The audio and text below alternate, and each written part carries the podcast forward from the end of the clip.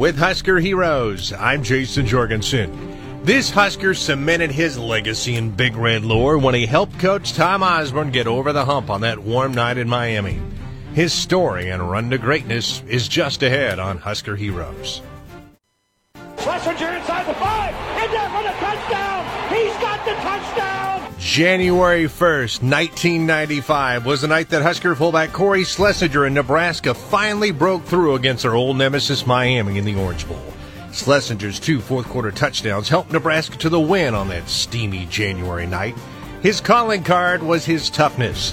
The native of tiny Duncan, Nebraska, population 351, lost just three matches in high school on his way to winning two Class A state wrestling titles. He was also known for breaking face masks while playing in Lincoln.